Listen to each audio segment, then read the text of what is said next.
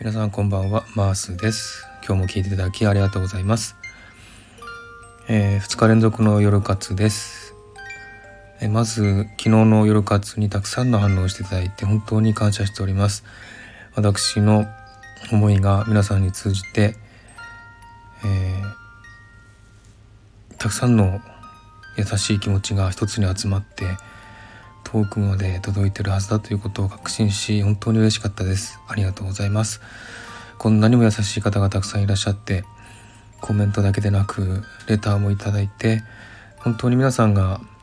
思ってくださってるんだなっていうのを本当に心から感じて嬉しく思いますし本当に感激もしました。たくさんの反応本当にありがとうございます。感謝しています、えー、絶対にこの波動は遠くの遠くまで届いてるはずだということは確信しております、えー、感謝しかありません。本当にありがとうございました、えー、そして、えー、昨日お伝えした母親です、えー、本日本日じゃない。昨日の20日の午後2時53分頃に天国に旅立ちました、えー、昨日の今日なので本当に驚いてます、えー、父親がいたんですが、えー、日本時間のね午後2時ぐらいに病院から連絡があったそうです。で急いで父親が病院に行きまして2時50分ぐらいに母親と会ってでまだその時は息がしてて、えー、いたんですがその父親が母親の手を握って2分か3分後に行ったそうです。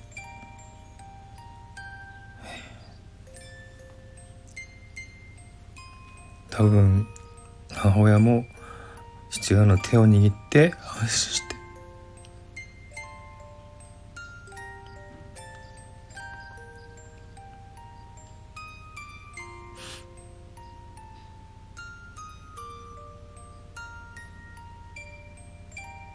けたんだと思います。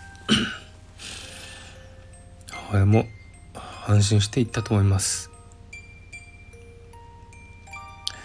えー、母親とも会ってなくて1年以上になりますんでそういう連絡が入った時はそれほど実感なかったんですね。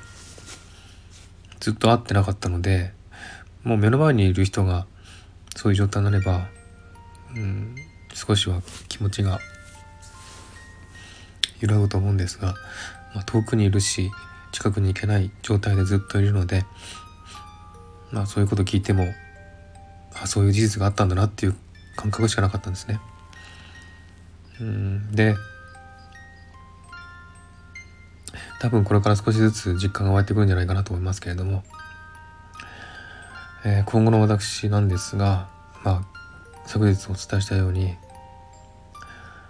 日本に行って帰ってくるっていうのは相当な手間と時間とお金がかかる。で今から行ったとしてもその母親のそのまあ葬儀というかそういうことには多分間に合わないだろうということでそしたらもう行く必要ないんじゃないかということで日本には行かない方向で今考えてます。うん日本にいたとしても14日間家で自粛しなければいけないっていうのは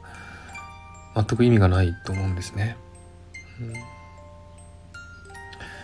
ですのでちょっと日本には多分行かないことになります。でた多分日本にちゃんと行けるようになってから母親の母親と面会することになるかと思います。で昨日ですね私が夜活にこの話をあげたというのはなんかやっぱり意味があるんじゃないかなってずっと思ってました。今までまあねそういう母親が入院してるという事実がありながらも全然そういうことを公表してなかったんですね。でいきなり昨日そういうことを夜活で言おうと思ったんですよ。で公表した。でたくさんの方が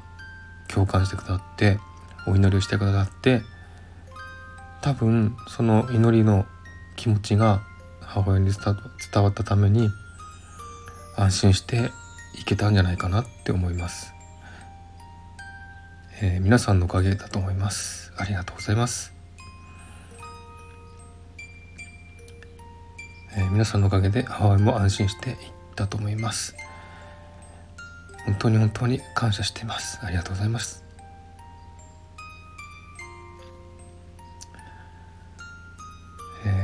父親も最後の最後に手を握って間に合ったということで喜んでました。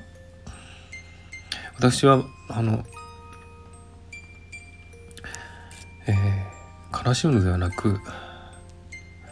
本当にお疲れ様と言って送ってあげたいです。本当にあの今まで苦しい思いをしながらも必死に生きてきたんですね。多分意識はありながらも体が動かない状態なんです。あの病気というかですねうん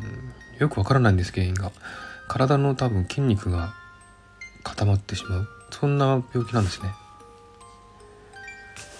えー、ですのでちょっと病名とかも分かんないし原因も分からないんですね。でそのままずっと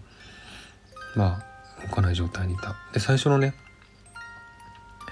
えー、5年ぐらいは父親が一人で看病してたんです自自宅でね。でそれでも体力も限界だっていうことで病院に送ってそれで多分2年ぐらい病院3年ぐらい病院にいたのかな。で、えー、父親も少し体が楽になったそうなんですけども。なのでちょっと私もはっきりとどういう病気なのかどういう原因なのかっていうのは分かんなくて。でだんだんとまあ意識も薄れてきて昨日言ったように何度も危ない状態になってそれを乗り換え乗り越えて必死で生きてました。多分意識はあってあっても体が動かないので相当辛かったんじゃないかなと思います。本当そんな辛い状況で頑張って生きてきてやっとそれに解放されて、えー、自由になった解放された状態だと思います。おめでとうと言ってってあげたいです、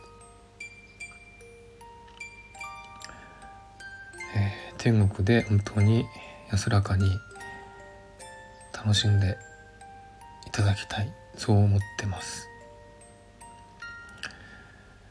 えーそうですね。うん。まだまだ実感が本当に湧かないので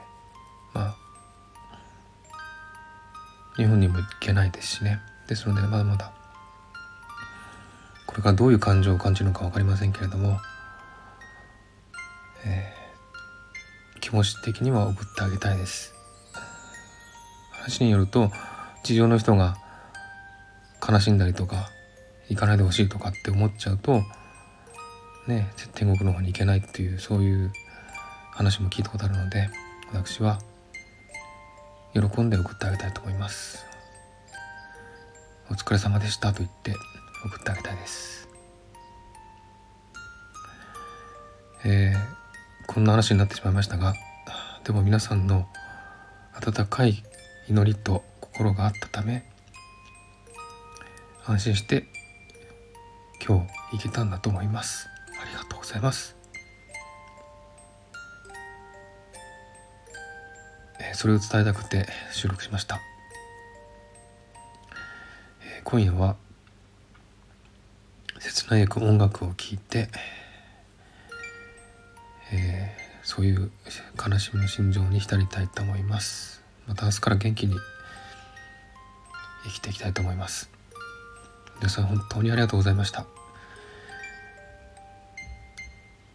ではこれで終わります。今日も聞いていただいてありがとうございました。おやすみなさい。